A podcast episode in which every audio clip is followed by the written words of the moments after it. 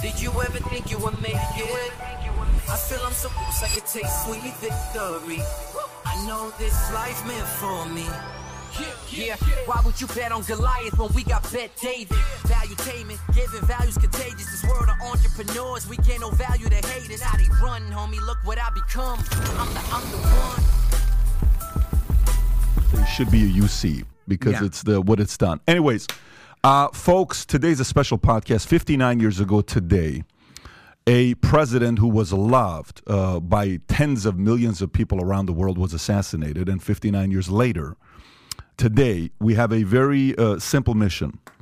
Our mission is in two hours to solve who was behind that assassination. Okay, and to do that, we have a few special guests today. One, we have James DiEugenio, who uh, wrote the book JFK Revisited. Who this turned out uh, ended up being a um, uh, uh, uh, a documentary, a film. There's four parts. There's one part. There's a bunch of different things with it. At Oliver Stone here a few months ago, we talked about the book together. But uh, James DiEugenio's book here with Oliver Stone, we have him here to my left. Uh, he's the co-founder of two organizations, the Citizens for Truth, about Kennedy assassination and the Coalition of Political Assassinations. He was a co-editor of the assa- uh, assassinations, a book on the death of deaths of JFK, MLK, Robert Kennedy, and Malcolm X. Thank you for being on the podcast. My pleasure. We also have David Montag. Am I saying it correctly? Montague. Montague on the podcast as well. He is the Associate Vice Chancellor of Academic Affairs at the University of Ar- Arkansas Little Rock. Uh, he earned PhD at Howard University, very great, uh, powerful university. A lot of friends went there for political science. An MA at George Washington University in Crime and Commerce, and a BA in Morehouse College in political science. He was an investigator for the Drug Enforcement Administration, hence DEA, and intriguingly, was the head of investigations for the United States JFK Assassinations Record Review Board. Thank you for being on the podcast as well.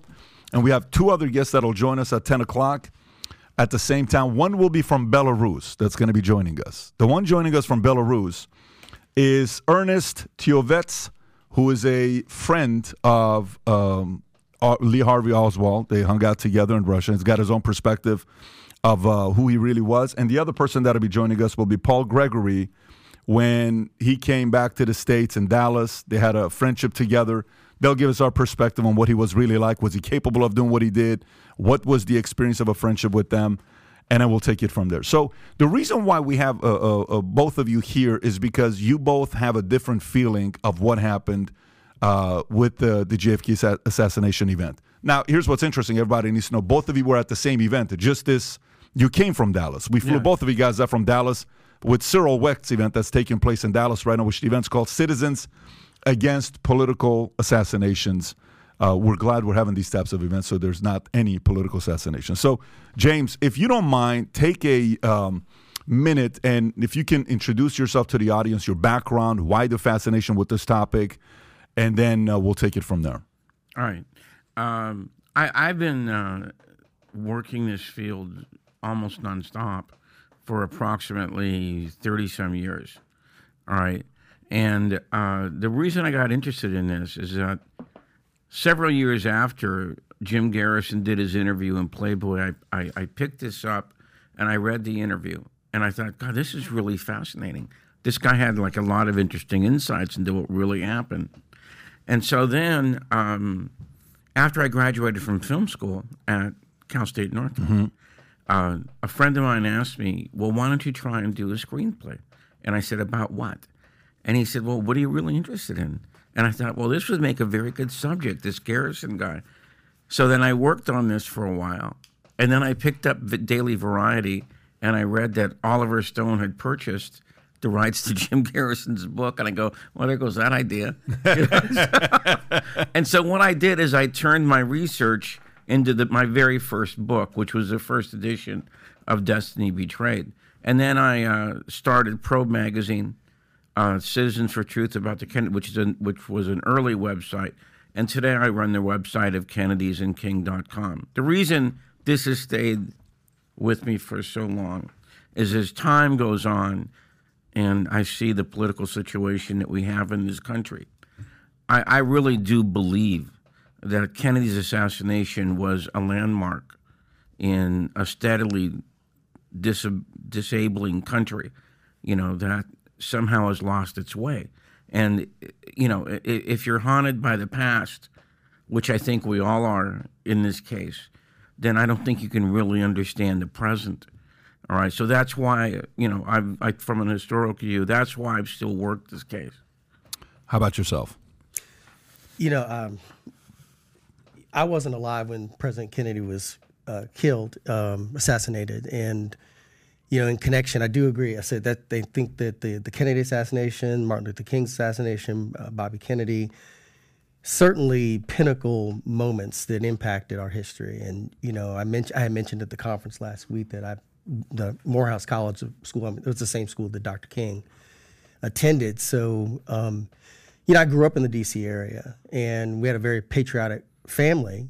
Uh, just believed in, you know, of course, you know, taking advantage of the opportunity to vote, um, being active in in in uh, oh, you know in, in in understanding the world around us, and by happenstance, I ended up joining the review board, and you know, and in all honesty, I I had no, you know, Jim talks about kind of how he learned more about it and it became intrigued. Same thing kind of happened for me because I remember, you know, I was with DEA at the time. I took an Amtrak down to DC from New Jersey. And when I sat across the desk from David Marwell, who was the director, uh, executive director of, of, the Assassination Records Review Board, you know, he was kind of explaining, uh, you know, what the agency was about. And, and, in my mind, I'm, I'm piecing it together like mm-hmm. there's a federal agency to look at specifically this. And I had no idea as to you know how deep and how many other uh, investigative groups you know think about it compared to like 9-11 There's mm-hmm. been one 9-11 commission and then you think of the multiple commissions that put, or groups have been put together to look at uh, these assassinations. Um, and so it really became something of great interest to me just uh, as a unique opportunity. Um, i had come with a lot of investigate like interviewing experience um, I had worked the white collar side of DEA, so I would interview a lot of people, you know. Uh, and so, you know, for me, one of the most interesting thing was uh, getting a chance to talk to uh, witnesses, kind of re- getting them to re, you know, in some cases for the first time opening up, and they felt they couldn't before. People in tears. So, you know, this this this um, um these events, you know, impacted my life in a major major way and you know, one of the things that uh, I think that is is important is for people not to forget. Uh, the records need to be released. December 15th, Joe Biden apparently, uh, we're being told the records for John F. K. assassination uh, are going to be released. And the reason why they said it wasn't released, uh, because we were supposed to get it earlier, was significant impact of the COVID 19 pandemic. If you guys remember that October 23rd, 2021. But hopefully by December 15, 2022, it'll be re- released. And Trump was also one that hesitated a little bit to releasing the docs. It seems to be a trend. I mean, it's been 59 years and they're still not releasing it. Uh, what what's your speculation on why this thing keeps getting uh, uh, backed up? I, I think your audience probably needs a little background on what the review board was and why we're in this situation today. When JFK came out back in 1991, it created a firestorm of controversy. And because at the end of his film, Oliver Stone wrote that the files of the House Select Committee are classified until the year 2029, which was the last investigation. And they closed in 1979. So the question was, why do we have to wait 50 years to learn the last things about John F. Kennedy's assassination. So Congress created this, what we call the Assassinations Record Review Board, which had unprecedented powers in the history of, of, of record declassification. Well, they did not finish their work. They only had a four year lifetime. And so what happened is this dragged on and dragged on and dragged on. The terminal date where everything was supposed to be let go was 2017. So that comes up, and Trump says about a week before, I'm really looking forward, he, t- he tweets in, I'm really looking forward to releasing these last files on the JFK assassination. And so what happens? He doesn't. Right. he didn't do Why, it. why are they afraid of releasing it? What's Well, the hesitation? th- this is what was in the uh, most of the papers is that he got a last minute visit by the FBI Right. and the CIA, and what what these guys do, and because I, I know this for a fact, is that they come in and they and they read the riot act to the. And by the way, let me add this: the only person who could have stopped the declassification was the president, because it says that right in the law. Mm-hmm. And so they they usually give you this speech about if you if you let these go, you're going to endanger the life of a lifelong agent or some kind of ongoing operation. Now, how the same agent could be in place 50 years later is really amazing to me. So he, what he did is he asked for a six month extension. Then, when the six month extension was up, he asked for a three year extension, which actually went beyond his presidency. And so this then bounced to Biden. All right. And Biden uh, released, I think, about 1,400 pages. And he said, we have to wait because NARA is somehow behind the curve due to the COVID uh, epidemic. You know, what, what they were doing in the intervening 20 years, I don't know. Okay. And so now, now the new terminal date is about three or four weeks from now, December the 15th. And I can tell you for a fact that Biden was already planning to delay that because I know some of the lawyers. You're aware that they got a lot of publicity that they filed a lawsuit against Biden and NARA in Northern California to force the declassification. He's done. Well, in that lawsuit, they have that information that he was already planning on another delay. But what's the? Do you know the reasoning behind it? I mean, it's it's got. One, one, he was on the review board. so why why are you guys delaying it? As uh, you know, maybe oh, we, we, we ought to blame you. What is No. wrong with you, Doc? Why are you delaying it? Don't But blame why, me. why do you think they're delaying it? If you were to give your perspective before we get into what we really think happened. So, so I'm, you know, I, I, this is a very personal thing for me after all the work that we put in uh, to actually find people, you know, uh, find records, uh, or arrange deeds of gift, transfer of records to the National Archives and Records Administration, all the visits to Archives One and Two and other facilities around the country to do research just like Jim said, you know, I kept looking on the JFK uh, collection that's on the National Archives Records Administration website to see my record group. And here's the interesting thing uh, you can find records of mine in other people's records groups, but not in mine, which doesn't make sense, right? so I, I'm just as upset about this because in my mind, we were doing that work to literally provide a centralized place and, and let the American people decide. You know, don't hold a thing back. I mean, yes, the I was taught to do, you know, skip tracing, find people, things like that. We didn't have Google. Um, that that's a skill. You have to be taught to do that. There are sources and methods associated with how I was able to do that. I don't think those things should be released. However, it like you said, it doesn't take 20 years to to, to just take those things and what Yeah. threat and you have to really have an actual threat against the country against national So, so you know, you know, uh, uh, uh, you watch movies like Argo. but what is that sound? That clicking noise? You hear it? Wh- what is that clicking noise? It's like somebody's clicking something. Do you hear that? now. Oh, okay.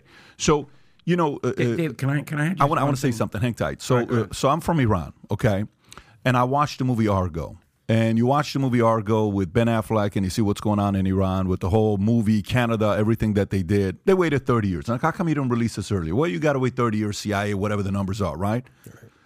And then you look at this. This is 59 years. Okay, it's similar to when they said, you know, the the COVID investigation cannot take place till 2076 or whatever the number that they put. That's like 50 years from now, 40 years from now, right? 50 years from now. And you're like, why can't this be not investigated for 50 years? Is it because the people who are making those decisions are not going to be around 50 years? So, so then it goes back to the point of 1963. Today, 59 years. Most of those guys have been dead that were a part of it anyway. It's only a few people of that. Right. So who who's protecting who at this point? Is it legacy? What's being protected? See, one of the things that John Tunheim talked about when we interviewed him, and his, his the rest of his interviews in the mm-hmm. book. All right, he said these guys really they don't want to give up anything. All right. And he said he described the first meeting with the CIA. And he said he threw up a, a document on the screen. And he said, What on earth could you possibly object to Right. In declassifying that document? Because to him, there was nothing in it that seemed to endanger anything. All right. And so the CIA guy looked at the document for about a minute or so. And they're waiting and waiting. And he says, Give me a couple of minutes. I'll think of something. See, th- that's the kind of attitude these Yeah. guys have that's been inbred into their whole well, being. I I you I- know? I uh, uh, I was hoping we could figure it out right now, but apparently we can't force these guys to release them. Maybe we got to take a different route. Let me first look. Uh, what I want to talk to you guys about. Pull up the different uh, conspiracy theories that that we have. JFK, JFK assassination conspiracy theories. The Grassy Knoll, Umbrella Man, which I think was actually in his 1991 movie that Oliver Stone did. Mm-hmm. LBJ, Ted Cruz's dad, obviously that came out of nowhere during the elections. There's so many different stories that we read about. You know, Jack Ruby, the mob. I've interviewed Sammy the Bull Gravano, Michael Franzese. They said the mob had to do with it. Clint Hill said, no, I, I think it's just exactly what people think. It's Harvey Lee Harvey Oswald. Jim Jenkins, who was in the room holding John F. K's uh, brain, one of the four people in the room, said this just didn't make sense. It looks like somebody cut it before they did. And then, you know, the new brain weighs 1,500 pounds. How does a brain weigh 15, not 1,500 Grams. pounds, 1,500 grams after it's been shot? That doesn't make, there's so many different things that you hear with these conspiracy theories, and some are just playing it safe and saying, no, Cyril Wecht says this doesn't make, he's trying to figure it out from his perspective. But I want to hear your views on what happened. And before we get into these topics and have our guests from Belarus, as well as two of Lee Harvey Oswald's former friend, one claims they were best friends, give their perspective. One is a doctor. Now, they're both, one's with the Hoover Institute. The other one's a doctor, I believe, in Belarus, was uh, in their Olympic team or national team. So these are not just regular people in the streets giving their opinions. They have some perspective to give. Let me go to our sponsors first. Today's uh, podcast is sponsored by Goldco if you're watching this, you're a hard worker, you're seeing what's going on with inflation, interest rates, and everybody's concerned about what's going to be happening. For me, I uh, years ago uh, decided to hedge against inflation by buying gold, and I've been doing this for many, many years. I have physical. I own funds that have to do with gold, and whether it's gold, silver, we decided to team up with Goldco. We did a lot of investigation. We called many different friends who have been in this business, some that sold with competitors of Goldco and some that sold with Goldco. Eventually, after two years of talking about who we're going to team up with for gold, we decided to partner with Goldco. And uh, give them a call today to learn more about protecting your savings. And as a vitamin viewer, you could get up to $10,000 in free silver. That's right, $10,000 in free silver. When it comes down to precious metal, reputation matters. That's why we chose Goldco. Call them today at 855 598 2758 or click on the link below in the description or the chat to go to Goldco. Again, 855 598 2758. Okay, so let's get right into it. James, um, I'll go to you first. Okay. What do you think happened? There's a lot of theories based on where you are from your different uh, uh, uh, uh, access to information that you have. Are any of these conspiracy theories, do you give them any credibility or do you say, no, you know, what we know is exactly what happened? Where do you stand with it? You know, you know, it's interesting. That's a great question because um, I remember David Marwell made the comment when he was interviewing me because Ann Buttimer was actually head of investigations when I first came on board, and when she left, I, I took over. Um, I didn't expect it. Um, and I'll just say technology played a big role in how we were able to do our investigative work. But to to your question, you know, I.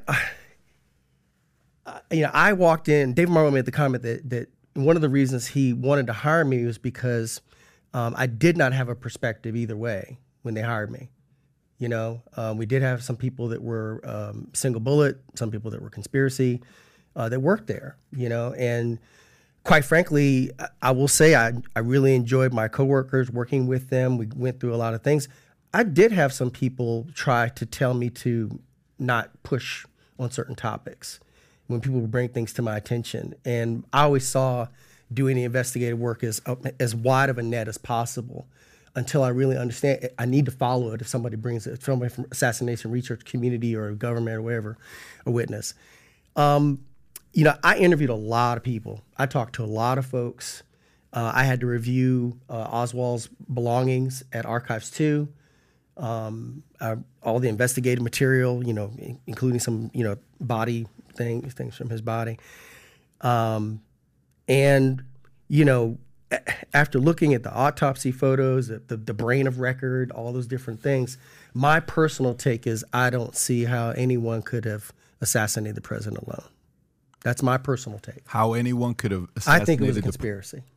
Okay, so you think there was somebody involved in the shooting? It wasn't just Lee by himself. I think I think there's definitely more than one person for sure. okay, and so wh- which direction have you? If you're in that space, I'm assuming you've spent endless hours studying it. So, do you have an idea or even a level? I mean, at this point of the game, to say 100 percent, it's very hard to say 100 percent. Everything is theories that we're trying to, Right. you know, get closer to it. But what do you think happened? If you're saying another person, which one do you believe? So, so you know, it- there there was the the radio evidence that Robert Groden put in during the HSCA. I, I had talked to witnesses in Dealey Plaza, like James Tague, for instance, and others.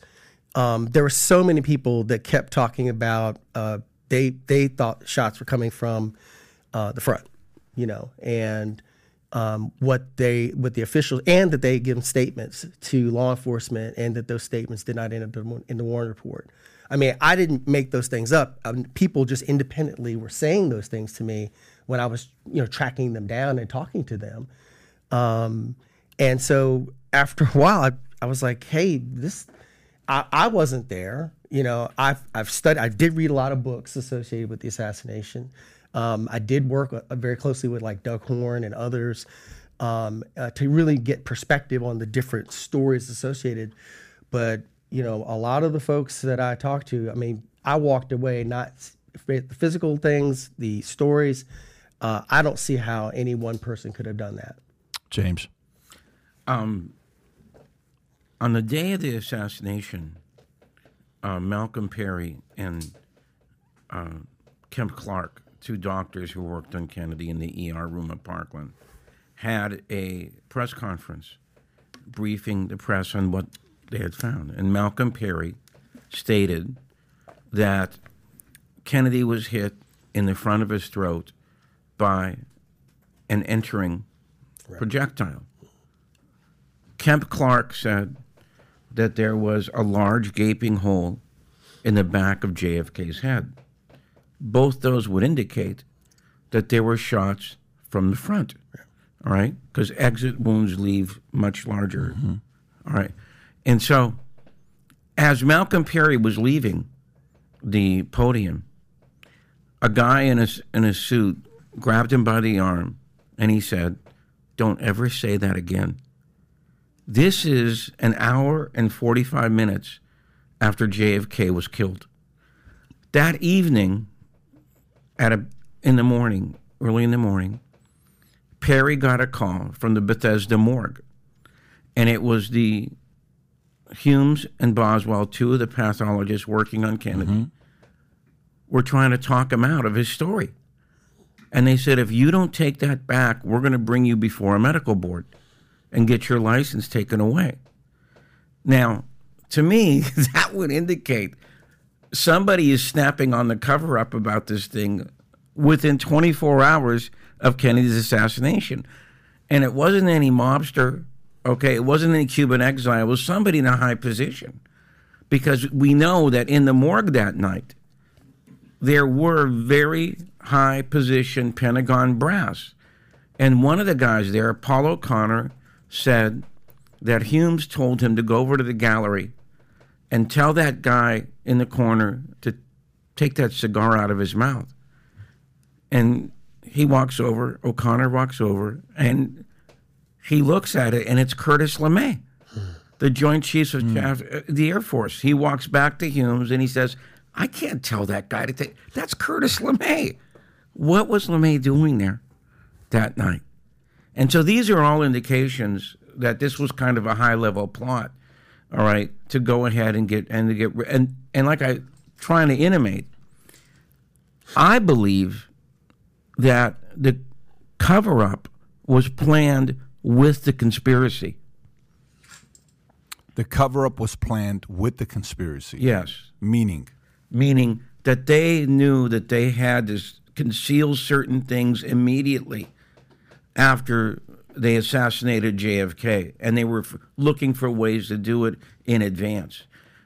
Another example being, I'm sure you're aware of this, Jefferson Morley and his work on Joanides, the high, this high mm-hmm. CIA official, his group had the first newspaper blaming Oswald of killing Kennedy for Castro. That was like within 24 hours of the assassination. They were getting that story out.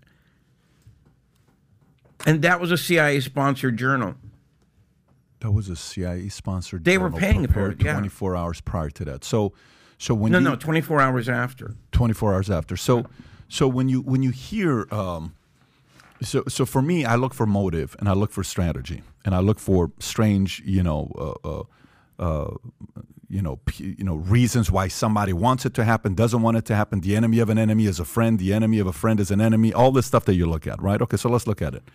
There are pictures. Can you pull up picture of not this one? If you can pull up pictures of John F. Kennedy and LBJ, John F. Kennedy looking at LBJ. Okay, so when you look at John F. Kennedy looking at LBJ, there are many instances where, you know, uh, um, you just don't see a lot of trust in the way he looks at him.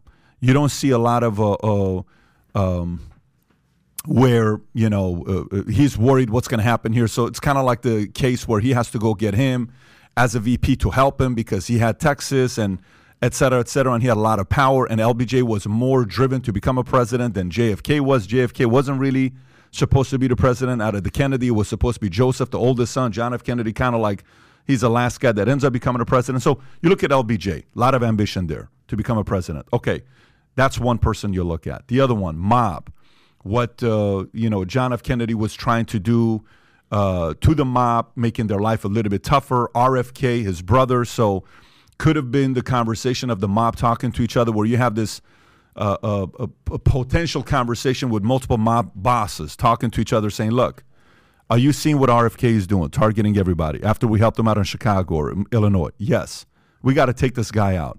One of the mob bosses says, "If we take him out." John F. Kennedy is going to spend the rest of his life targeting us. But if we take John F. Kennedy out, RFK loses his power.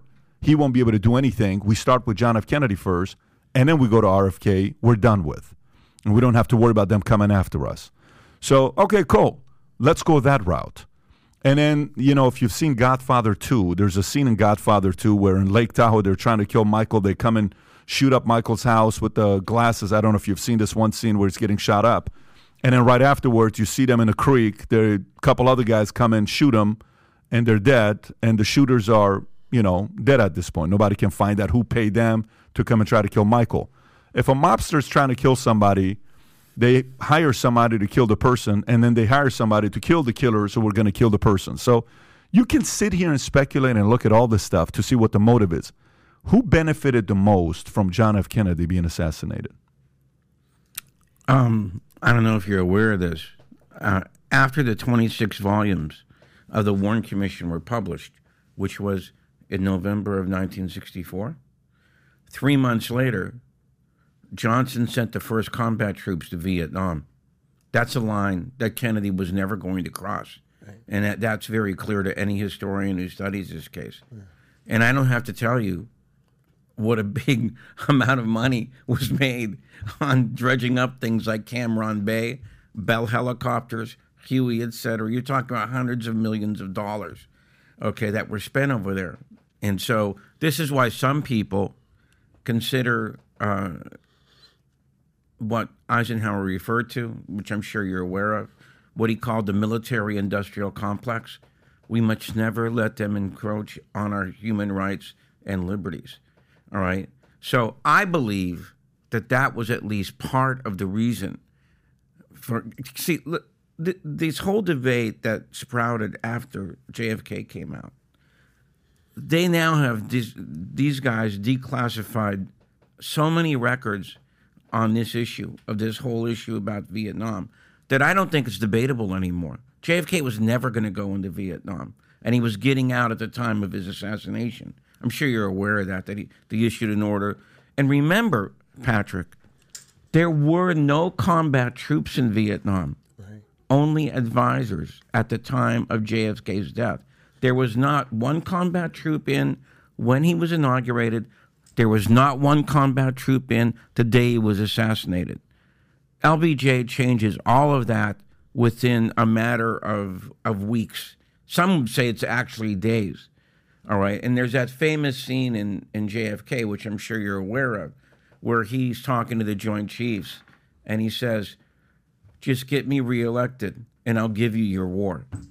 Okay. So I think that's one of the very serious motives in the JFK assassination. I'll just piggyback. I agree with that. I, I, I'll piggyback uh, as well and talk about. You mentioned RFK. I mean, you know, it's it's no secret, you know, that um, you know, uh, you probably heard of Evelyn Wood, uh, and she has was on a record on a documentary talking about LBJ and the discussion between Bobby Kennedy and, and JFK, and and getting LBJ on the ticket to put him on the ticket with him for VP, you know, and what a heated conversation. And you talked about the lack of trust, you know, and, and that was clear from the beginning. Um, but you know, I think you know Jim just, you know, is exactly right. There was there was tension for different goals of the two people for sure between the two, you know, JFK and and, and LBJ. Um, and you also, uh, Jim mentioned uh, uh, Curtis LeMay, you know, the Joint Chiefs. You know, there's a very famous movie made about, it's called Seven Days in May. Uh, you know, it's an old black and white film uh, about, uh, you know, Lech coup, you know, and and we we think about the, the, the level of power struggle that, that we're talking about here. And, and of course, you know, as I mentioned before, with Bobby Kennedy, you know, being so um, um, um, uh, insistent and working very diligently to fight organized crime. Organized crime was a dirty word back then. It was allegedly non-existent, you know, and there were a lot of people that didn't like. So my point is, there were there were several people. I do think the the the push to try to do Vietnam was a huge thing. But there are a lot of people that these other these civil rights issues, uh, fighting organized crime. There are a lot of people that had a lot of different motives. Patrick, you're aware that Kennedy liked that book so much that he got out of the White House so they could film. John Frankenheimer was the director, and he that's a great book. I'll get out of the White House. You can use it as a prop. Okay. That's how much he was so concerned about what the story was. Can I, can I add one more thing? Yeah. Because it's interesting, you know, as, as, as you mentioned, you know, when we were doing our work, our mandate was really different, you know. And at first, I didn't realize how different our mandate as an agency was to be able to do the work we did. We still had some things we weren't able to finish, like was said, you know. But the the when you talk about motive, the fear, in the general public that the lack of trust that people lost their trust in government uh, after the assassinations happened. And so many people were just completely amazed that they were free to talk you know? And it was something to you had to you had to be there to to to be part of that and to experience that that there were a lot of people uh, that you know we had subpoena power. A lot of people requested subpoenas to be able to come and bring records. And uh, for a while a lot of people didn't believe they actually could talk to us a lot of people didn't think they could talk to you. Right. Okay. So, uh, Tyler, if you can, I- I- another thing I want to bring up is the following: the story about. And I don't know where you guys stand with this. Uh, the story about uh, um, uh, George Bush Senior. You know, for many years, asked where were you on that day? Were you in Dallas? You were seen in Dallas. I wasn't in Dallas. There's a lot of talks about George Bush Senior. If you can pull up that one picture I just sent you, uh, this one here. If you zoom in a little bit, you know that's uh, him to the right on how he stands, and then that's him to the left in Dallas uh, at the you know book depository. So you you hear why wasn't he there? Why wasn't you know why wasn't why doesn't he say where he was at? Why does he not remember that? Was there any is there any credibility to seniors' involvement in this? You're asking? Yeah. No. Okay. That, that, that, that, that's not him, the picture of him in Dealey Plaza. He was there the day before, okay? The day of the assassination, he was in a little town called Tyler, Texas, which I believe is the home of Earl Campbell. And he was, uh, he was addressing a group of businessmen. Also, also city of uh, uh, I'm sure you're, Johnny you Manziel. where it is. Johnny Yeah, Manziel, right. the legend. Yeah. Yes, but go ahead, Tyler, there- Texas. There were at least 100 people there. Yeah. Okay, so no, that that's now what now now if you're going to tell me was he CIA? Did he conceal his? I agree with that. You know, when he became CIA director, which I think was 75 or 76. Yeah. You know, he he I believe he was dishonest when he said he had no connections with the CIA. So, so okay. So here's another question for you with the family, John F. Kennedy. Who who feared the the Kennedy legacy family to think that maybe these guys can be in office for 16 years? You know, th- this could be a possibility where, you know, John F. Kennedy first, eight, and then Bobby eight, 16 Kennedys are going to be, you know, running the country. They're going to have power over everything. We have to slow this down. Who feared for the possibility of that happening? You want to you want to answer that, David? I, well, I think I think that we, we talked about some of the you know um, uh, in terms of economics. I, I say a lot of a lot of folks have theorized that it was the uh, the oil industry as well, but um, in terms of LBJ's connection. But there are a lot of things, as I mentioned before, that the Kennedy family, you know, a lot of people didn't like them to begin with, didn't feel that they were worthy of holding office, um, and at the same time they were pushing an agenda that was changing the course or threatened to change the course and to, to uh, of the of America to actually focus on other types of issues and topics. There were a lot of people that were very uncomfortable with that, and again, that's why it. At, I mean, rightly so. Uh, there have been like we looked at all three. We looked at Bobby Kennedy, Martin Luther King's assassination, and also um, JFK. And just like if you look at the HSCA records, um, you know, having investigators literally looking at primarily uh, uh, the JFK and MLK as well. Um, and you can see that even if you go to Memphis and and and see the the sniper's nest, you know, from uh, Martin Luther King, and to see where um, they talk about the work of the HSCA, you know, and all those different things. Who would be the modern day uh, uh, Kennedy last name? Is it, is it a fair comparison to say the modern day Kennedys would be a Trump, where a lot of people in the swamp were not fans of us, or these are complete opposite uh, uh comparisons? What would you say?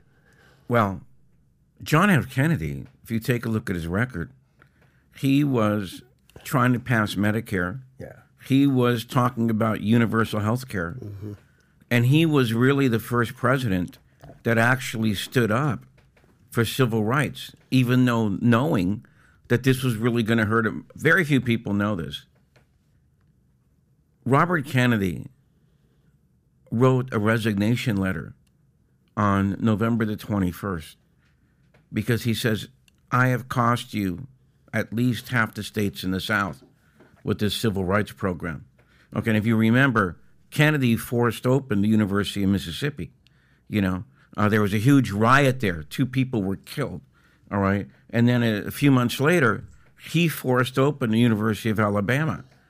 At that confrontation, Kennedy ordered 3,000 American troops in case George Wallace was going to bring in the state troopers, et cetera. All right.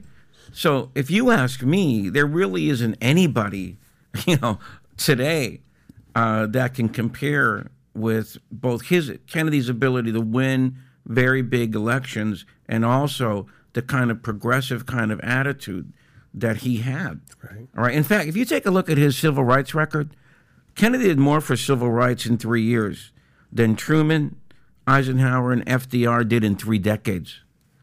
All right. It's that simple. Yeah, I, I, I understand what you're saying, but also at the same time, some people would say if he ran today on his policies, he's not a Democrat. He would be running as an independent or a center right type of a guy because he was for low taxes.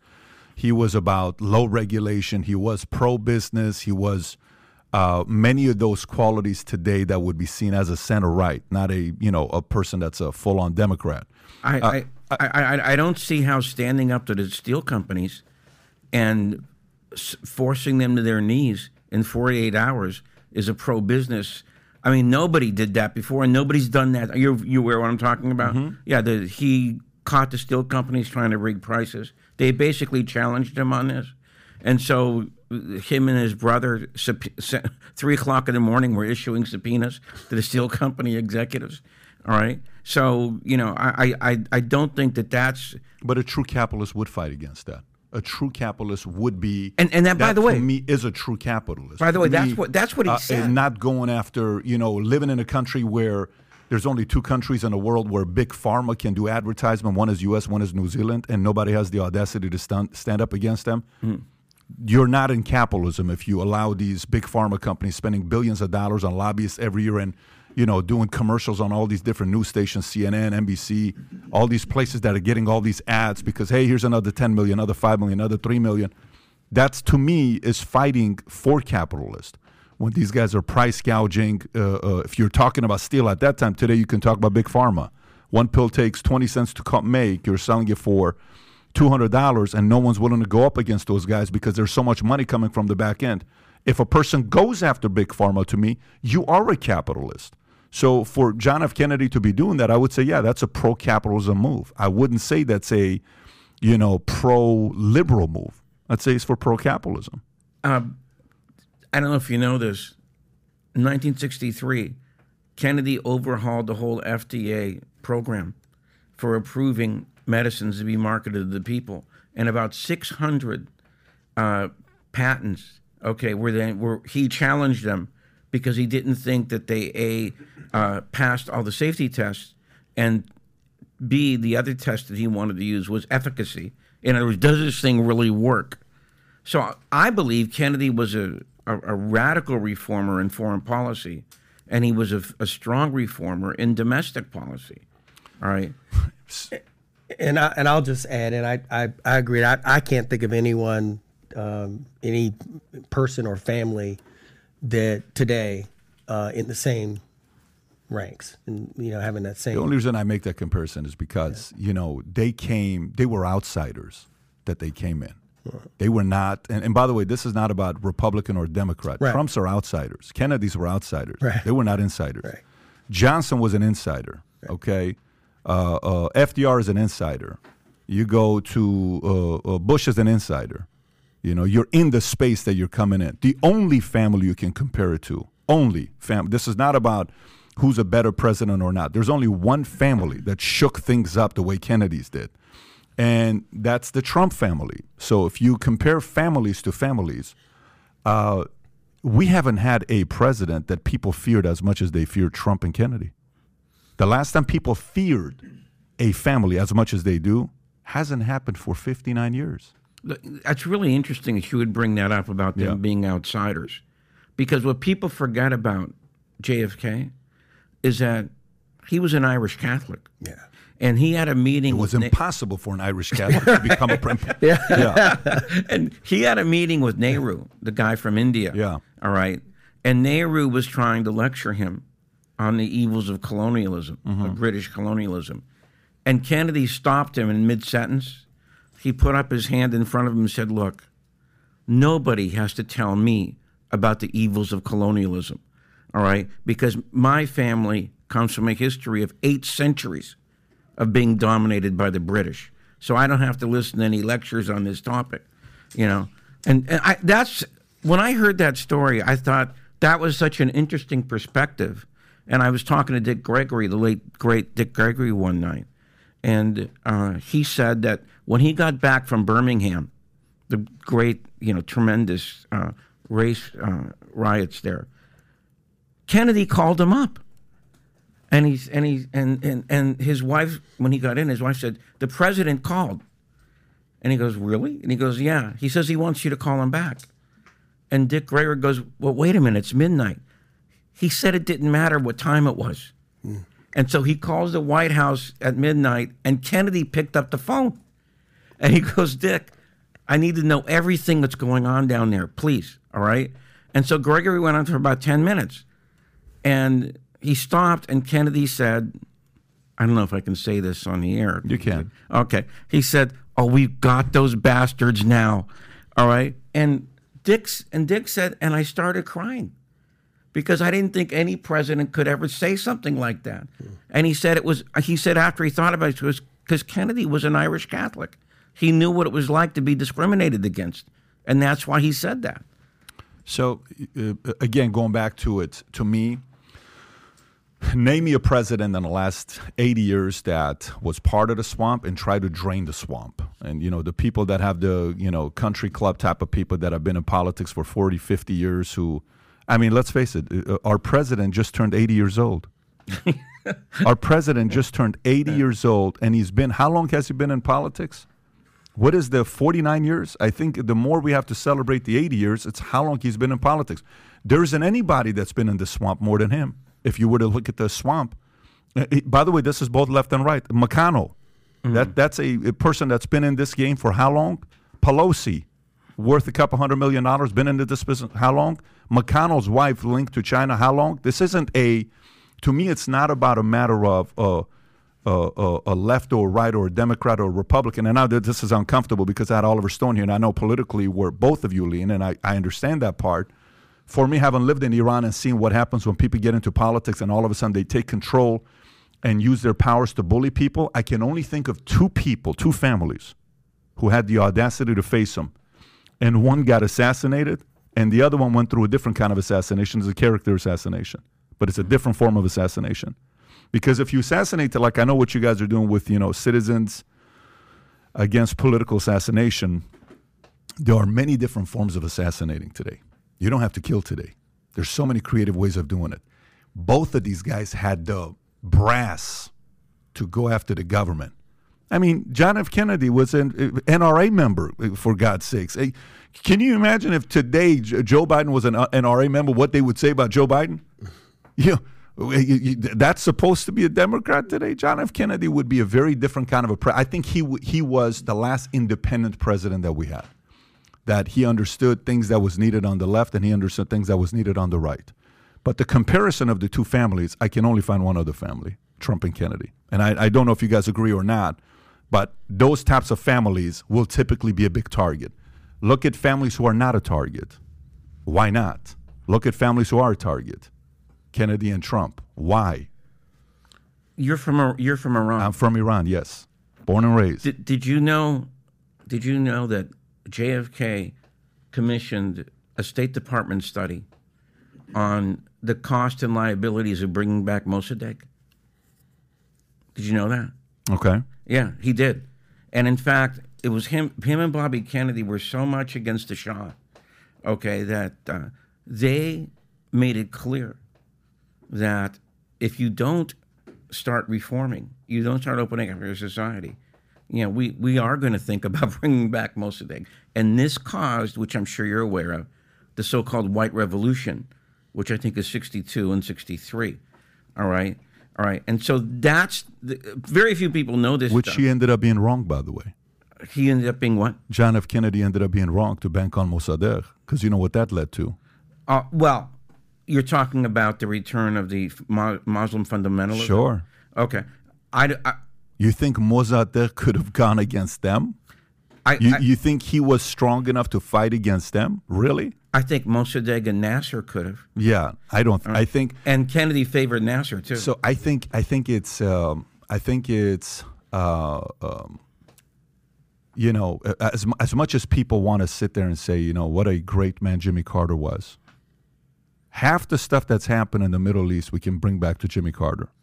Half the stuff because Kissinger could have helped him, the Shah. Carter could have helped him. They promised they would.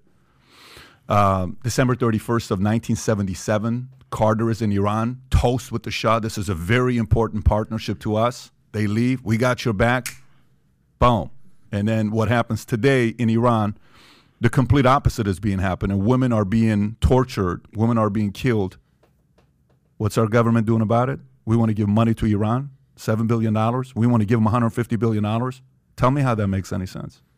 So we can sit here and kind of go and, you know, um, you're talking to a guy who watched 10,000 men flagellate their backs walking on the streets of Tehran. And I lived there as a kid, as an eight year old, watching outside my window saying, Why is there a trail of blood on the, on the ground?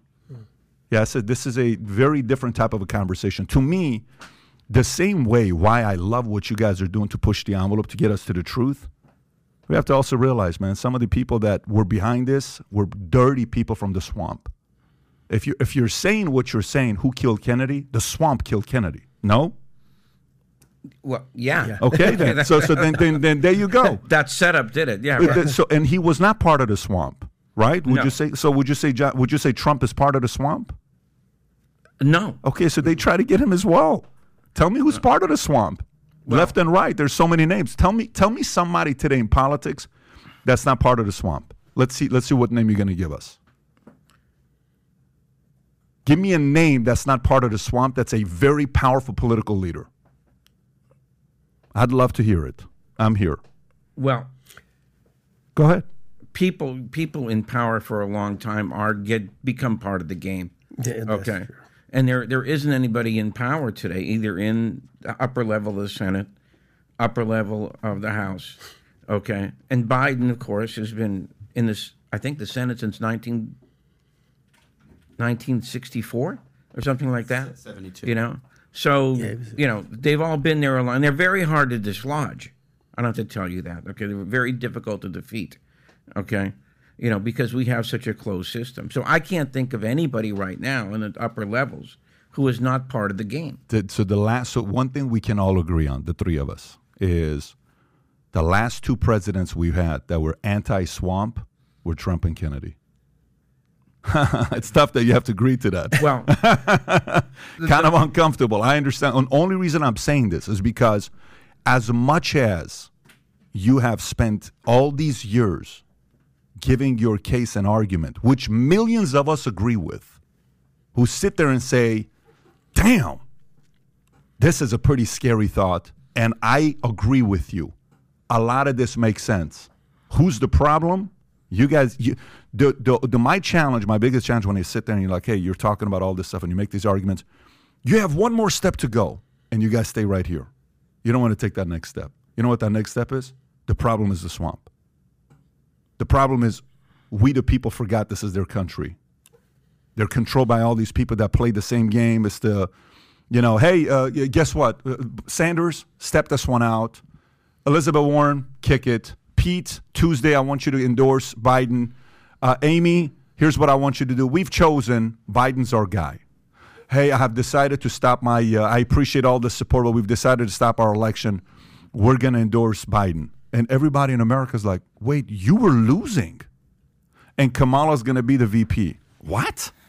She called you out in the election and she, is this a joke? Is this like, are you guys entertaining us? Like, do you guys think we're idiots? And then we have to sit there and take it? That's a little confusing as well. And the same thing on the other side. Now, here's what we're going to be doing. And by the way, th- this isn't sitting here saying uh, uh, uh, Trump's approach or how he is, and you know McDougal or Stormy, and this is not sitting there saying you know, this is just saying the swamp is so powerful that the only two people who decided to stand up to them, one of them was killed, the other one's been character assassinated for six straight years since he chose to do it, and and you have to say there's some credibility in that.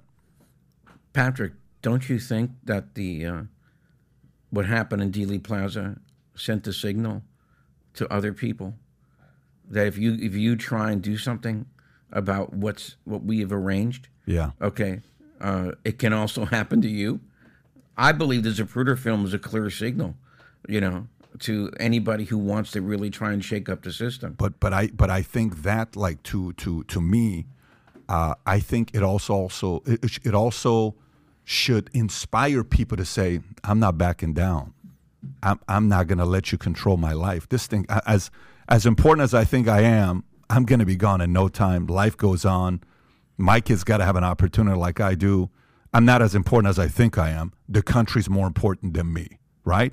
I think there are people like that in America as well. Where sit there and say, "Oh, you're going to do that to him and get away with it?" Yeah, I'm good, man. I'm, I'm I don't like that. Let me go find 50 other people who feel like me who are patriots. Let's go figure you guys out and say you can't be doing this. But, you know, connecting that back to Yeah. the, the assassinations, I mean, I think you, you do have people like that. You have people, you know, when we've had these previous investigative bodies that have stepped up, they've, you know, after the, the JFK movie came out, a lot of people were saying, hey, I'm getting older. I, I, I want to, I have records, I have, di- why is this stuff still not released yet? You have people that have worked for these Yeah. groups. You have the assassination research community that are daring to write these books and have these conversations and these conferences, you know, and and and challenge the narrative that's out there. So I think we do have a, a pretty good cadre of folks that are looking to country first. very important. Uh, you guys are playing a very important role because it's it's it's patriotic, it's brave, it's not popular, but you're you're doing it, and a lot of other people who they, their job isn't to sit there and investigate and research and pull up articles and go back and read a how many pages was the Warren report? The- the four- 888. yeah, the average person's not going to read a report like that and be excited about it. You know, the average person doesn't want to read an 800 page, a, a page uh, romance novel, let alone a you know. So can you can you pull the percentages up of what I just sent you? Pull the percentages up. Most people believe in the JFK conspiracy theory. This is five years ago. Okay, if you go up a little bit on the percentage, yeah, look at this, you know, where we're at. Keep going, keep going, keep going, keep going, keep going, right there. So most people believe JFK wasn't killed by Oswald alone. Okay, sixty-one percent don't believe it. And by the way, it's no difference between male or female. Sixty-two and sixty. Okay, fifty-six percent of white believe others were involved. Seventy-two percent of Hispanics. Seventy-six percent of African Americans. College grads, fifty-two percent. No college degree, sixty-five percent. So the, the ages 60, 62, 60, it doesn't matter. Republicans, identical. Look at that. 60 or 71. Independents think it's even more. So independents are saying, no, I think it's even more. Look at look at Clinton and Trump. Democrats a little bit less. That somebody else was involved. Trump a little bit more. So this has got nothing to do with politics. People on both sides are sitting there saying something happened here. Why do we not know about it? Now, here, here's here's a, a here's a, a, a question for you behind closed doors, the people that are protecting this story, okay, that, that want it to stay the way it is, which is a one bullet, you know, the magic bullet. That's just it's what happens. We got to stick to. Let's stop talking, guys. Can you guys stop doing these meetings and these events? Like you're bothering us a little too much. You're you're you're you're pain. Why do you think it's necessary for us to know who did this and who was behind this? Why is it necessary for us to know? Why should we know? Why shouldn't we just move on? Well, I believe it, it, you know it's important to know from the fact that I don't think we've had an honest democracy since. If you if you if and and what this has done, as you can see right there, it, uh, I don't know if you, you probably have a another graph of this. The public's belief in what the government is saying when JFK took office was something like 75%. All right. Today, it's in the 20s. And if you look at the graph, the single year biggest drop was 1964 when the Warren Report was issued. So I, I don't see how you can have a functioning democracy if you have that much cynicism and about and, and they've done focus groups on this. And an unbelievable 90% of the public believes that Kennedy's assassination caused a period of depression and cynicism to take over the country that had not really existed before.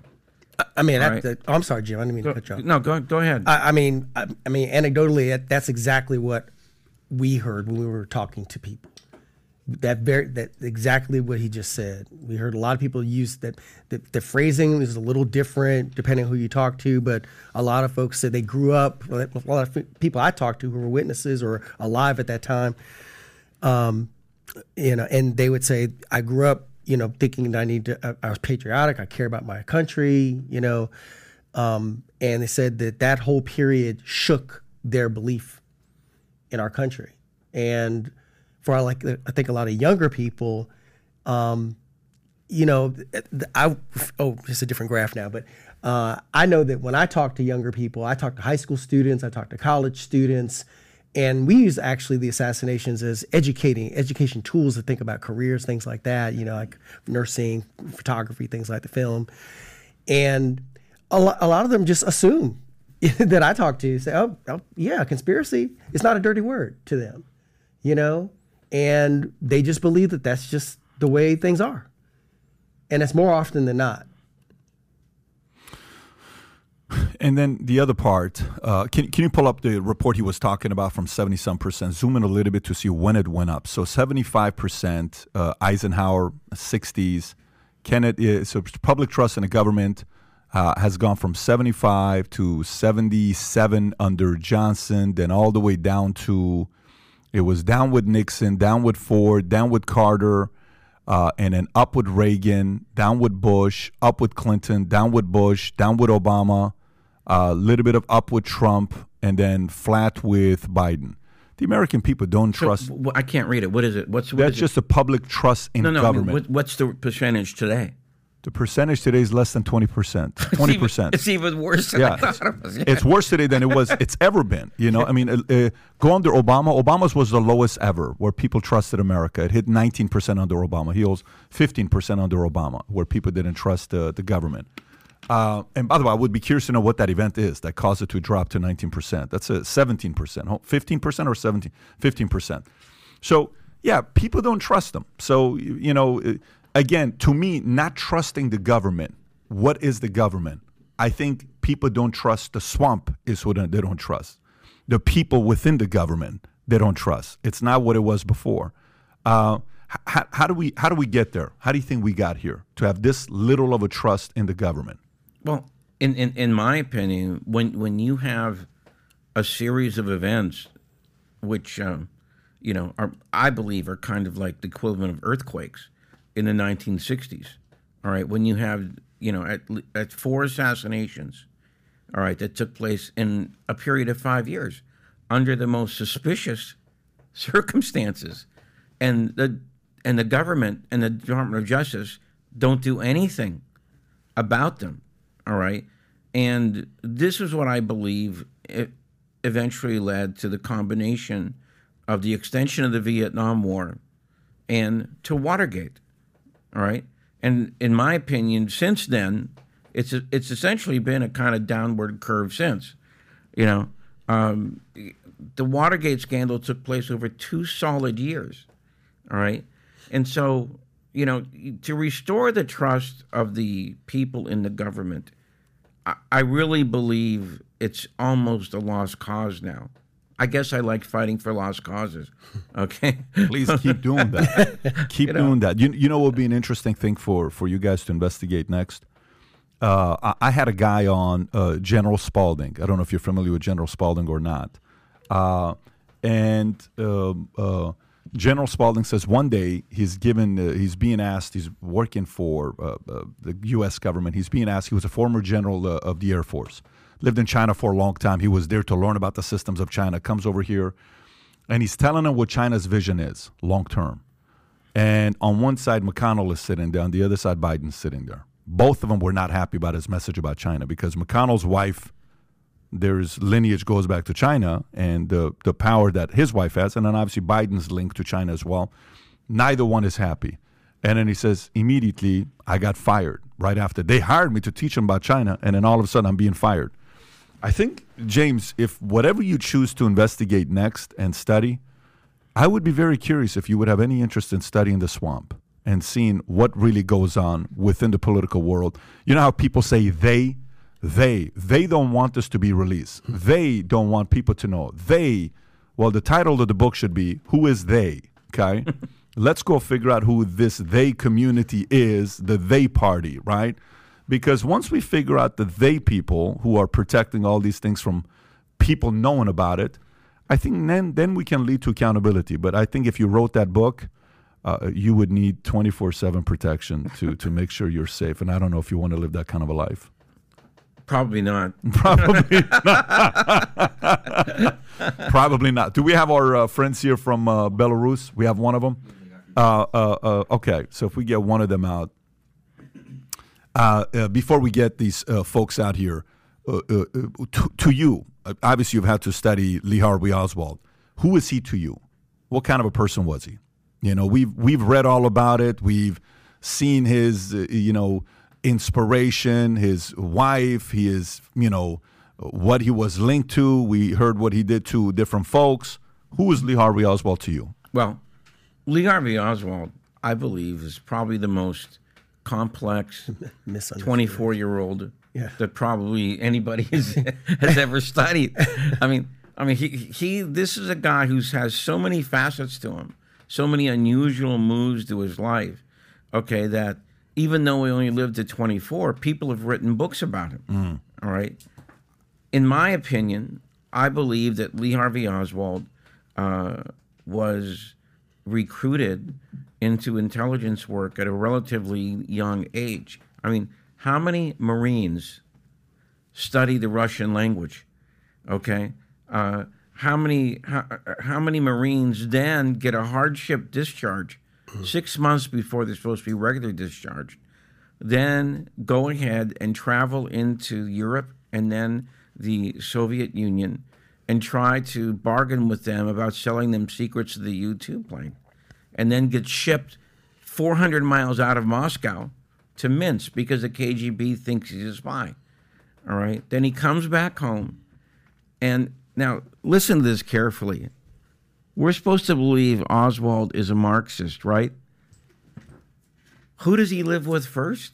The white Russian community who want to overthrow Khrushchev and bring back the czar. All right. And then where does he go next? To New Orleans. Cuban exiles who want to overthrow Castro and bring back Batista. What what kind of a communist does that kind of stuff? All right. And then he, he goes back to Dallas and he's so oh so lucky to get this job at the Texas School Book Depository, which just happens to be the building that the that the parade is going to take a right turn in front of. So I, I the secrets of Lee Harvey Oswald are still coming out. Yeah. All right. Um, do I have a couple minutes just to explain a very interesting thing? They declassified the work of a woman named Betsy Wolfe, who worked for the House Select Committee. Her job was to study the CIA file on Oswald. She asked for every division's charter. I think there's nine in the CIA. All right. She read over every charter, studied it. All right. And then she did an imaginary graph. This is what Oswald's file should have done at the CIA. Okay. And then she goes, okay, I'm ready for the file. She studies the file. Guess what, Patrick? Hmm. It didn't do that. It didn't do anything like that. All right. His files should have gone to what we call the SR division, Soviet Russia. They didn't go there. They went to some place called the Office of Security. Why is that significant? The Office of Security does not set up a 201 file. All right, which that was the most common file in the whole CIA. All right, and everybody had access to it. So she started interviewing people, and she finally found a guy uh, who was running the Robert Gambino, who was running the Office of Security at that time. And this is what he said. He said, "Look, it doesn't matter how many documents come in. It doesn't matter how they're pre-stamped. If the client goes to a place called the Office of Mail Logistics, they will only send his files to that department. What this means is that somebody was rigging Oswald's file in the CIA in 1959 as he's going to the Soviet Union. Why would you do that? Well, it was so unusual that those memos, if you can believe this, those memos didn't get printed in the HSCA volumes. All right. And in fact, her work is all handwritten. In other words, it never got typed in the memorandum form. The only reason we know about it is because the ARB put what they call the delayed release number on her memoranda. What that means is they they figured that this can be declassified in say 2004 and this was declassified in hmm. 2005. That's how secret the life and career of Lee Harvey Oswald is. Well, let's learn about it. We have two folks here who actually spent time with them. Uh, uh, gentlemen, appreciate you for uh, being on here with us. Let me properly introduce you. We have Paul Gregory, uh, who is uh, uh, uh, yes, who is a fellow. Uh, research fellow at Stanford University's Hoover Institution. He's a pioneer in the study of Soviet and Russian economics. He holds a PhD in economics from Harvard University and is the author and co author of 12 books and more than 100 articles on economic history, the Soviet economy, transition economics, and comparative economics and eco- economic uh, demography. So uh, he wrote a book called The Oswalds An Untold Account of Marina and Lee. Paul, thank you for joining us uh, uh, and uh, being on the podcast.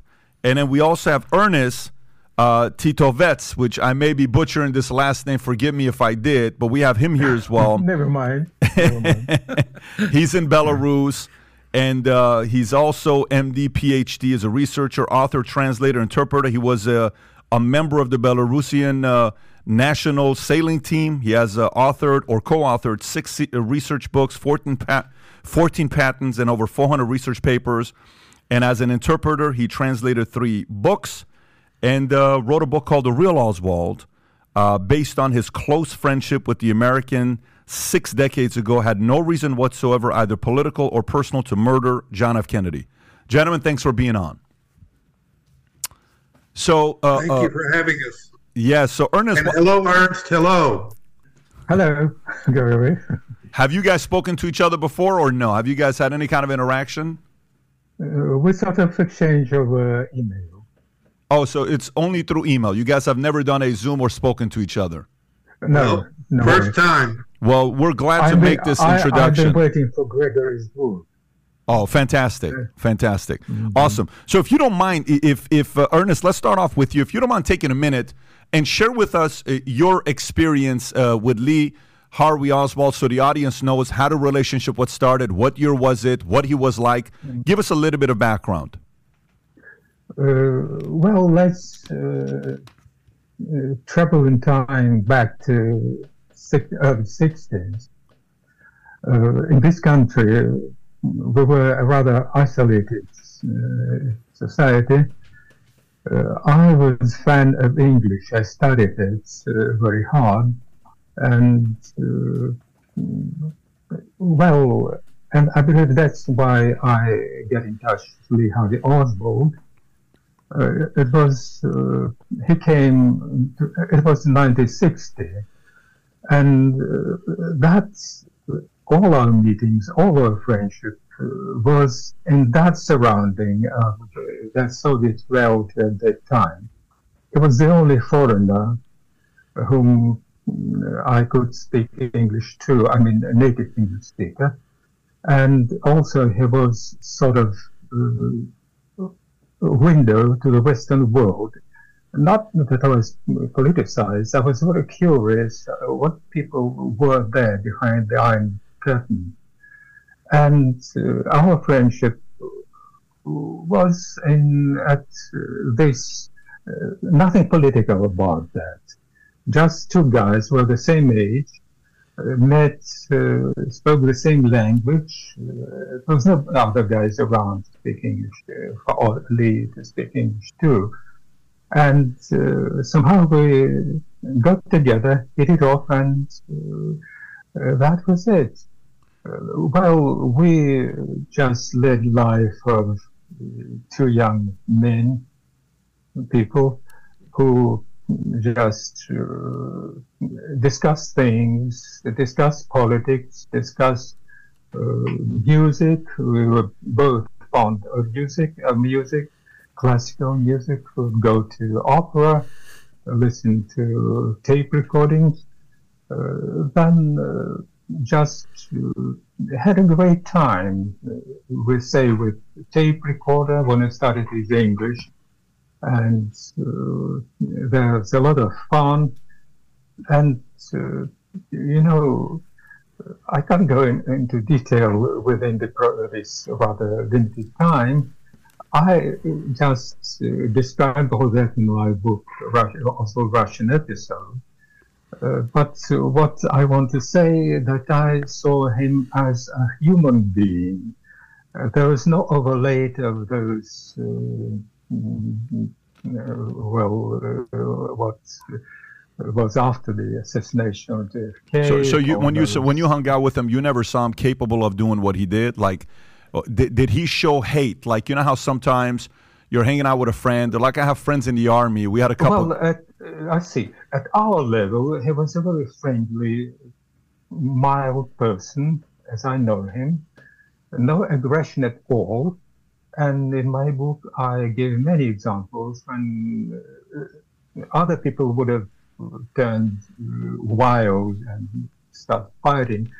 That was not Lee's way. Got it. And, uh, you know, so my impression of him was a very mild, a very uh, reasonable person. It's very important, reasonable person, dedicated person. You know, he studied Russian. uh, before going to the Soviet Union. And to study Russian, it's something, it's a very difficult language. And again, he Interesting. Got it. studied the system. He came here to study the system. He was uh, after the idea of improving life for poor and unpossessed in the United States. At certain time, at the age of 15, he read Marx' uh, teaching. He found the book somewhere in dusty shelves of the library, and he was, uh, in a way, possessed with the idea. He got the uh, drift of Marx, uh, general happiness and everything. Got it. Let, let, let me go. Let me go to uh, Mr. Gregory as well. Thank you for that, Paul. How about yourself? What was your experience with him? What was he like? I, I, think Ernst knew Lee uh, during the best period of his life. He had friends uh, he was looked up to. He was the only uh, American in uh, Minsk. Uh, so I completely understand and accept Ernst's uh, description of Lee in Minsk. I met him during another period, which was after his return to uh, the, the, United States and to my hometown of Fort Worth, where uh, he and Marina uh, arrived. Lee had expectations of grandeur. He was he, he was going to publish his historic diary. He had written um, uh, extensively on Marx, Engels, socialism, capitalism, and so forth. So he thought he would return to Texas as a celebrity um, who could finally avoid uh, a manual labor labor um, job, and I think he had told Marina the same. So when I met him, it was a period of growing frustration. Um, there were no signs of, of violence other than the fact that there, there was a lot of, um, of um, abuse uh, going on within that marriage. It was a guys. Eric in the back. Can we increase the audio? I don't know why you guys decreased it as much as you did. I can't hear for the last ten seconds. Let's increase by uh, ten points. Please continue, sir. I, I couldn't hear you. Keep going. Yeah, let me try to. That's much better. That's here. much. It's not on you. It's on our guys in the back. Go for it. Oh, okay. I thought you were talking to me. No, I was talking to the guys uh, in the back. So, so when I met them, uh, they were just uh, getting accustomed to life in in America. Lee understood that uh, it was important that Marina not know that they were really starting out at the bottom of the ladder. Uh, Lee was making a dollar twenty-five cents an hour. Uh, he was telling Marina that he was destined for for greatness. So, um, and Lee, and uh, I would say something interesting is the fact that it was quite obvious that Lee did not want Marina to understand American life because if she understood American life, she would understand that they were living really a life of poverty. Uh, so it was quite a concession when Lee agreed that I would come to their house regularly and uh, speak Russian with with Marina and with Lee, by the way. So whenever we met, we spoke entirely in Russian. So I would say um, I caught Lee at, at a, point of, of increasing frustration. And uh, uh, so I would say that's that that's the best I can do with describing him. Well, let me ask you uh, this. On, on, on, one thing I would say is, although he was uh, working at manual labor, he dressed well. He was uh, very neat. Uh, I think this was also a characteristic of Lee in Minsk. Got it. So, what would you say about Marina? What was Marina's personality like? Was she uh, uh, was she also ambitious and believing in his vision of who he could one day become? Was she saying, "Oh my God, Lee's a special man. He's one day going to be dot dot dot," or was she more like just a supportive spouse? She was the opposite of a supportive spouse because she recognized early on that um, his ambitions and dreams uh, were totally unrealistic. Got it. So instead of being a supportive um, wife with respect to his ideas, which she understood were unrealizable, she really uh, spoke with scorn about these uh, wild ideas. Got it. Uh, uh, James, what are you thinking hearing uh, both of their takes? With because you've also studied him. Uh, either what questions do you have, or what thoughts do you have of what they're saying? I, I I've met Ernst Titovets. Okay, he was in Washington for a conference. Be a little closer to the mic. Okay. He was. I met Ernst. He was uh, in, in Washington for a conference, I believe, in 2014. The first question I asked him is, when you first met Lee, did he speak good Russian? And he said, yes. He spoke very good Russian when I, when I first met him. Now, this goes back to the point I wanted to make. Oswald spoke good Russian when he left the Marine Corps. He went out with a girl named Rosalind Quinn, who was learning Russian from Berlitz to get a job in the State Department. She said, Oswald spoke better Russian than I did. And if you study this thing, Russian is one of the most difficult languages there is to learn. It's not like Spanish or Italian, one of those romance languages. It's a very difficult language to learn. But Oswald knew it good, pretty well when he left the Marines. By the time he met Ernst, he was speaking pretty much. Ernst, would you say would you say he was speaking fluent Russian when you met him? Uh, well, uh, yes, uh, all things considered, with very heavy American accent. And I uh, was under the impression that whoever taught him English didn't pay my attention, much attention to Russian phonetics. Otherwise, he, within things domestic, household, work, uh, newspaper language, he was quite proficient. And there was no problem. Everybody around uh, had no problem to understand him. That's the way. And excuse me, if I may, if I may comment on uh, Lee in United States, uh, just to continue what Gregory said, you know, Lee was very determined, and I don't think he was frustrated in a way as far as um, what he wanted to accomplish was concerned. Well, in the first place, he delivered a brilliant lecture at the Jesuit Jesuit uh, College, and professional there. I believe he got university education. He was very proficient in uh, Russian uh, affairs, and that was rewarding to his uh, well as a researcher. Again, he uh, delivered uh, rather outstated in radio debates, uh, exposing his views, and he there stood against very experienced anti-communists and anti-Castro uh, people, and he went through with flying, flying colors. Uh, all that taken together means that he, uh, in the first place, was satisfied. He got satisfaction as a result of his uh, well, political, excuse me, some technical problem, uh, political activity. Again, he organized this uh, Fair Play for Cuba committee. Uh, I believe that was his idea starting his own party, uh, first as a fringe party, and then to turn it into a real party to put forward his uh, ideas and put him on practical uh, ground.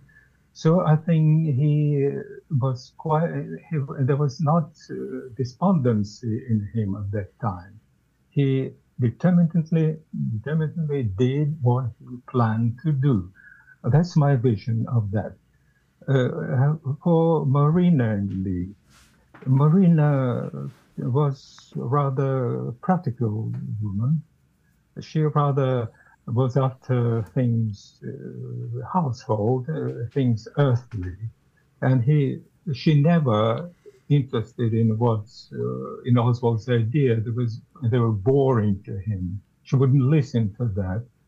And as far as her ability to grasp American life. Why why did she marry uh, uh, Ernest? If I, I may, why, why, Ernest, if I if I may, why yeah. why did she why did she marry him?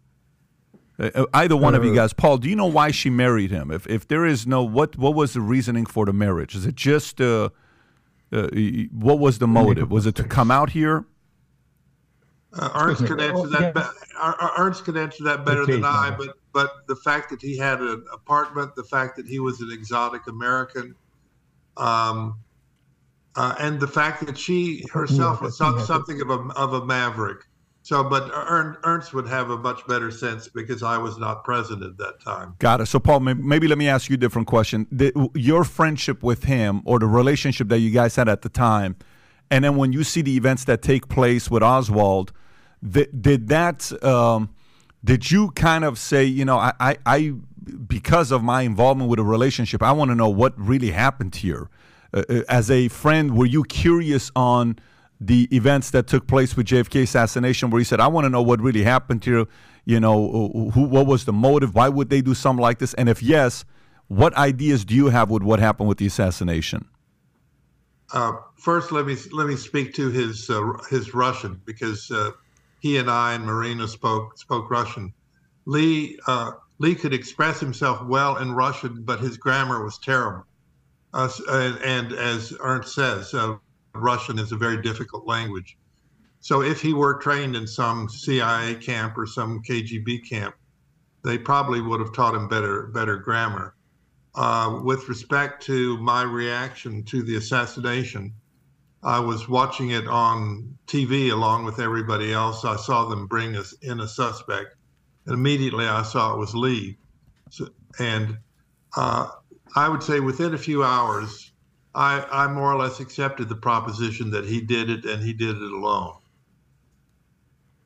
So I've never really had a problem with that, uh, irrespective of the counter evidence that I've seen. Got it. So if you're. I may, go if ahead. I may, one remark. You know, Lee professed uh, Stoicism, and he wrote that only those who really, uh, well, it's uh, free uh, telling his what he said, uh, support Stoicism could uh, be, support his theory. So he didn't was he was after the best of uh, earthly life. He was stoic, and that was part of his theory. So he was ready to do with all hardships, no matter what, to promote his ideas. He was I would say the, the most important thing I have to relate is is the fact, and Ernst may agree with this, that we have grossly underestimated Oswald. He was persistent. He was a very smart guy uh, he he had his goals, which he would pursue uh, persistently. Um, so, uh, and uh, much of this is disguised by the fact that I believe he was dyslexic. So, if you look at his writing uh, in English and in Russian, it's it's pretty bad. Uh, so, but I would emphasize the fact that Oswald was not dumb. He was a smart guy, had street smarts, he had, as far as I could see, all the characteristics needed for assassinating a, a, a public figure. And we know from Marina's testimony and other te- testimony that he barely missed um, assassinating General Walker in Dallas, which which which shows he has the so-called soul of a killer. Uh, may I uh, have a word here? Yeah, let's let's go uh, final words here, and then uh, we'll we'll. Uh, uh you know, well, um, I wouldn't I wouldn't say he was smart or street smart. With me, he was quite open, and he demonstrated this in many ways. Again, I revert you those who are interested to my book. Uh, well, uh, violence wasn't in his character in the first place, and it was not in his teaching he uh, wrote it in black and white uh, that we are against violence. Uh, he believes that historic events after Marx result in that the capitalism would be next best political formation would be socialism. And he believes that those historic forces will do without uh, uh, what he wanted to achieve, without him residing, rising to violence. And again, uh, in literature, there's controversy about uh, him uh, attempt at General was Wallace Walker. Walker. Walker, yeah. And again, he had he committed this crime, killing president, would under, undermine his teaching, and he that was where he would draw the line. No violence. He would done. Uh, he suffered a lot to promote his teaching and to result in uh, committing a, this heinous crime would be absolutely uh, well undermining his theory. Then he would be a low. Uh, well, uh, nobody would believe him anymore after this act. So he was absolutely against violence. he was absolutely against. It's so. It's interesting listening crime. to both of you guys because there is a different uh, uh, uh, feeling and view uh, of him. But gentlemen, appreciate you for making the time to come out here. Uh, Paul, we're going to put your the link to your book below for folks who wanted the Oswalds, an untold account of Marina and Lee's. Uh, and Ernest, once again, Paul, thank you for making the time for joining us here on the podcast. Appreciate you guys. Welcome. Thank you. It's our pleasure. It's my pleasure. Take care. Bye bye. So, uh, uh, did did you uh, listen to this? Either one of you, did you hear anything that's out of the ordinary that you didn't know? Uh, no, I, I have read uh, Ernest's book. I think at that time it was called Oswald Russian Episode, and I met him. Okay, like I said in Washington. Uh, Gregory is essentially giving us the Warren Report version of, yeah. of, of Oswald. Okay, so there's nothing, you know, that uh, that I haven't read about that. Can I make a comment about sure. the Fair Play for yeah. Cuba committee? All right, they both commented on Oswald and the Fair Play for Cuba committee. All right, what neither one of them said is some kind of important information.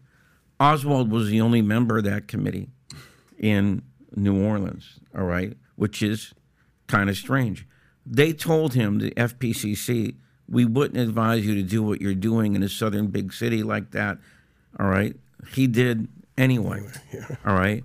And then the third thing is a few of those flyers that Oswald was handing out contained the address of 544 Camp Street, which I'm sure you're aware of, you know, was the address of the office of a rabid right winger uh, who had ties to the FBI, the CIA, and the American Nazi Party. A guy who I'm sure you're aware is named Guy Banister. So why would Oswald, you know, be making these kind of flyers uh, based out of that particular building? All right, and and these are paradoxes that uh, I believe that, that have to be explained if you're really going to try and understand who Lee Harvey Oswald was you know, and and I don't, I I think today, you know, um, there is essentially one solution to this that that Oswald was an uh, what they call an agent provocateur, which means he really wasn't uh, doing what it appeared to be doing, that he was really a kind of provocation agent, okay, in in real life. That's my idea, and, and a lot of other people who know the case fairly Somebody well. just posted a uh, super chat. Uh, uh, Anmar, Anmar Elma Halawi, Google order number 11110. JFK ordered since 1963 anyone that tries to disrupt the current monetary system gets killed. The swamp exists because the Fed, a private entity, is in charge of the money supply. You hear the story with the Fed. What uh, uh, what have you found with what John F. Kennedy wanted to do with the Fed. Some say he wanted to end it. You know, some were not happy about it. What do you know about that? Do you want to take that one? I, I don't know. If All right, that that's that uh, is that's not true. Okay, that thing about the Fed order. All right, it, it's not true the way some people spin it. Uh, it was really a technical kind of uh, change that Kennedy was making, All right, uh, it was not. But Kennedy did have a dispute with the Federal Reserve, and this is why he hired a guy named James Saxon to be the comptroller of the currency. Kennedy did not think that the Fed was making it easy enough to borrow money. Okay. And so Saxon became his agent in that. He wanted to sanction more lending for small farmers, for small businesses. He even said, you know, I don't like the Federal Reserve's uh, uh, their description for qualifying for loans. And he then tried to encourage the opening up of more state banks that would have more lenient uh, lending requirements. All right, and so in that sense, in that sense, yes, Kennedy was trying to oppose. And I'm sure you're aware that the Federal Reserve is essentially represents, you know, Wall Street uh, in New York. You know, the Rockefeller Empire, the Morgan Empire. In fact, I think they're signed on to the actual Constitution of the Federal Reserve. The Warburgs and people like that were, were a part of, of the Federal Reserve. And like you said, Kennedy was not from that particular branch of the power elite. Yeah, I held a meeting in the room at Jekyll Island where you know the Yeah. the whole uh, meeting took place, and I don't know if been, you've been there or not. It's a very interesting place uh, where you know You've actually been to Jekyll Island? I've been at Jekyll Island. I flew our guys in, uh, chartered a plane, flew them in, took them there, show them through all the homes, all the vacation homes, how they lived in this community and what it was like. And, you know, some guys stayed in some of the properties. It was a very interesting experience. See uh, what Jekyll Island is. But it's actually, I don't even know why they went there. It's not like the nicest place. If you go to it, it's not somewhere where you say, oh my gosh, what a beautiful place for all these billionaires to have a place to live. It wasn't that fancy. I understand some people's fascinations with it, but I wasn't enamored by it. It wasn't nothing that uh, I was underwhelmed more than anything else when I left. I, I, I think you should. Infor- Jekyll Island was the place where these very powerful and rich people went to formulate the idea of a Federal Reserve Bank. Okay, so that's that's why it's important history. Yeah. Yeah, the, the the have you ever read the book The Creatures of uh, Yes. Jekyll Island? What'd you think about that? Yeah, it's a very interesting book. A lot of interesting information in that, which I didn't pick up anywhere else. You know. Yeah, and and a- a- again, another conspiracy. There's no way these guys have that much power. What, what they do, they don't. That's another one that goes back and forth.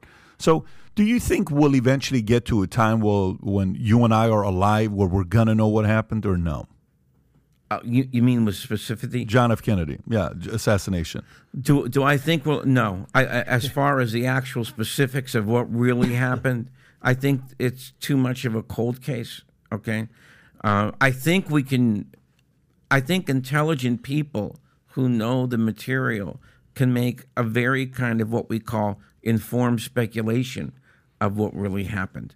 I think that's becoming more with the work that the ARB did, especially, and which I mentioned before about these documents on Vietnam. And we didn't get to talk about one of the most sensational discoveries these guys made, which was, and I'm sure you're aware of it, Operation Northwoods. Okay, you want me to explain that? Yeah, or- go for it. Okay, uh, Operation Northwoods was a wild scheme that was dreamed up by the Joint Chiefs of Staff in which they would create what they call a casus belli, a great event that would provoke an invasion of Cuba. Some of these were having, uh, you know, Cubans, uh, Cuban refugees go on a killing spree in Miami.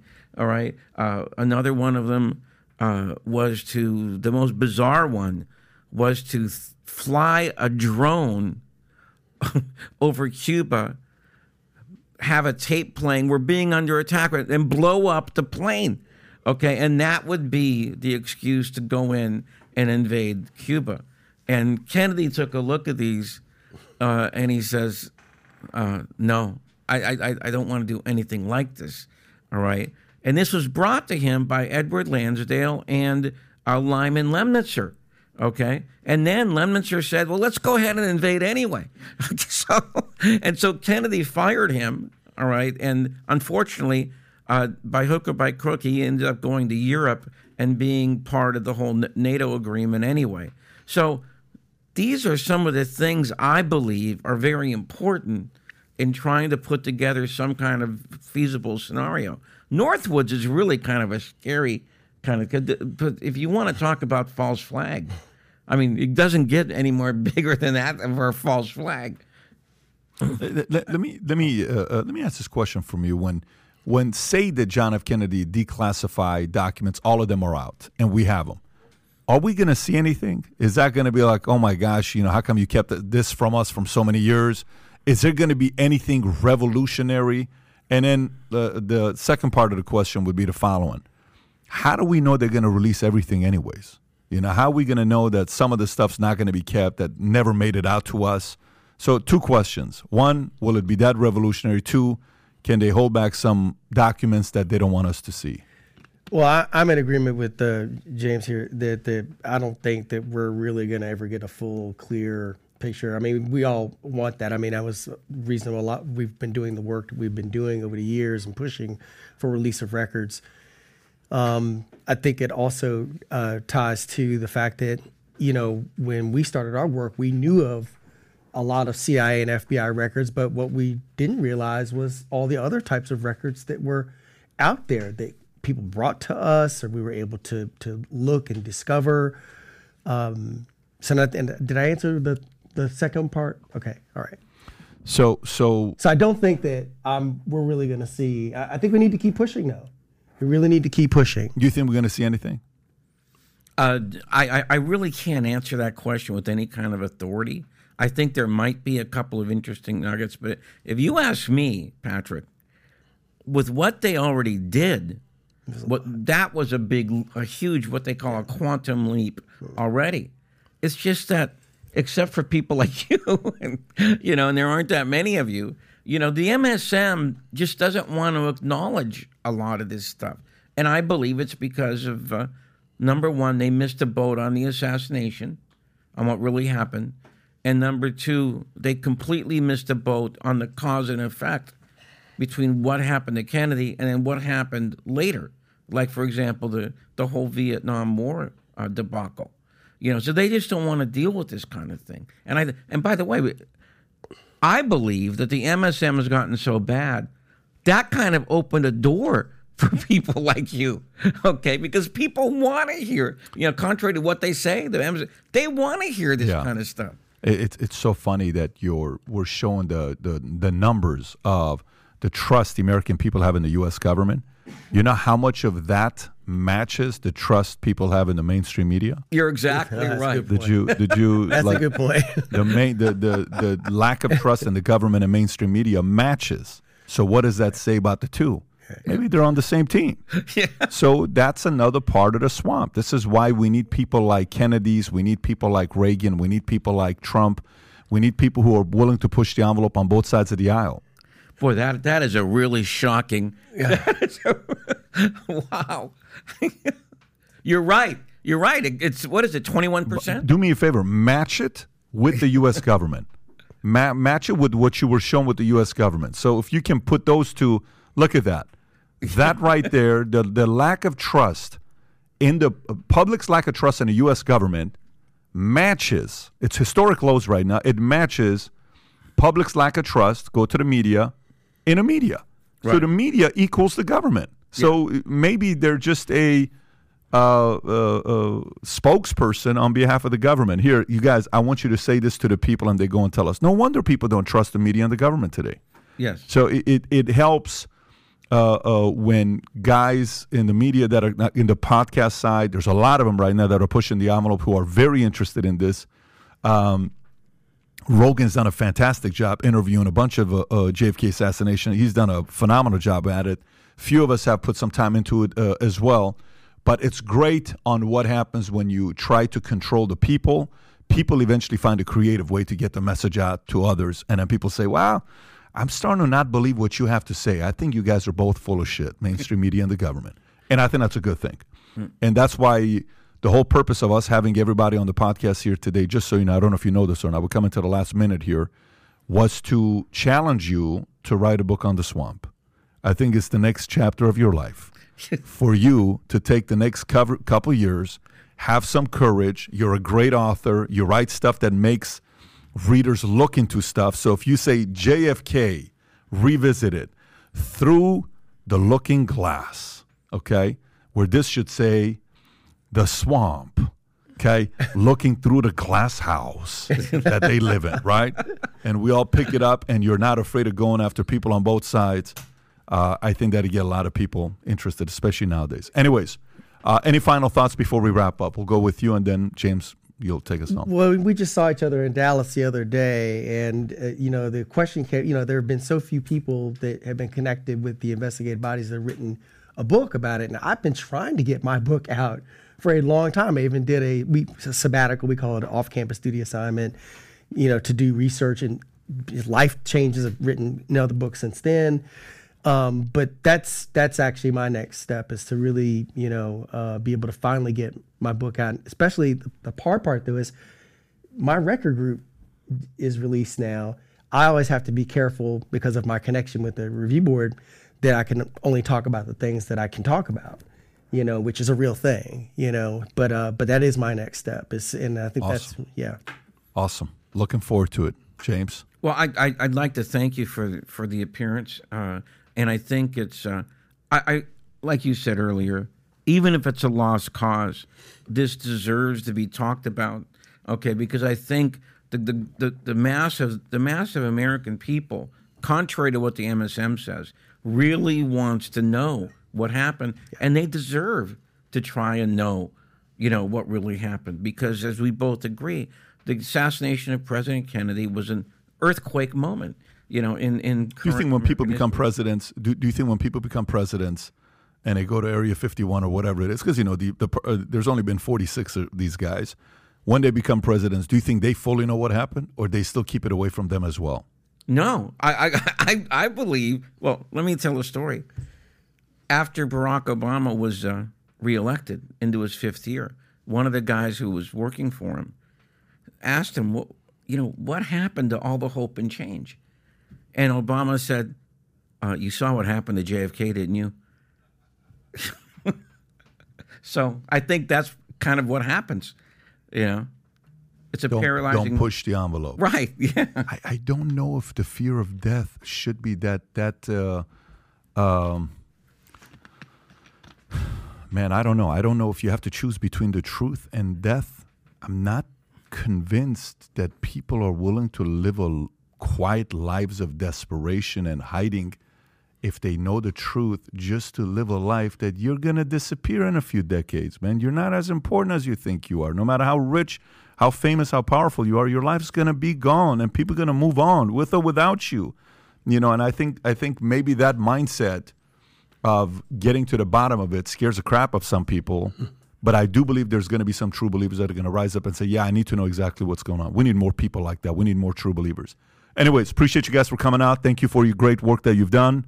Uh, thank you also for last minute we called you to fly out and get on a flight here with us and uh, come to florida. Gang tomorrow I'm doing a podcast that I've been looking forward to doing for a while. I am very, very curious about what's going on with Brazil. Tomorrow, I'm having two folks that are going to be on the podcast. One is Rodrigo Constantino, and the other one is uh, uh, pa- Paulo Figueiredo, who's the son of the former president of Brazil. That'll be on the podcast here, and we're going to be talking about what's going on in Brazil. It's a mess. Uh, I can't wait for that podcast tomorrow. For those of you guys that are interested in the Brazil topic, we will address that tomorrow. Take care, everybody. Bye bye. Bye bye.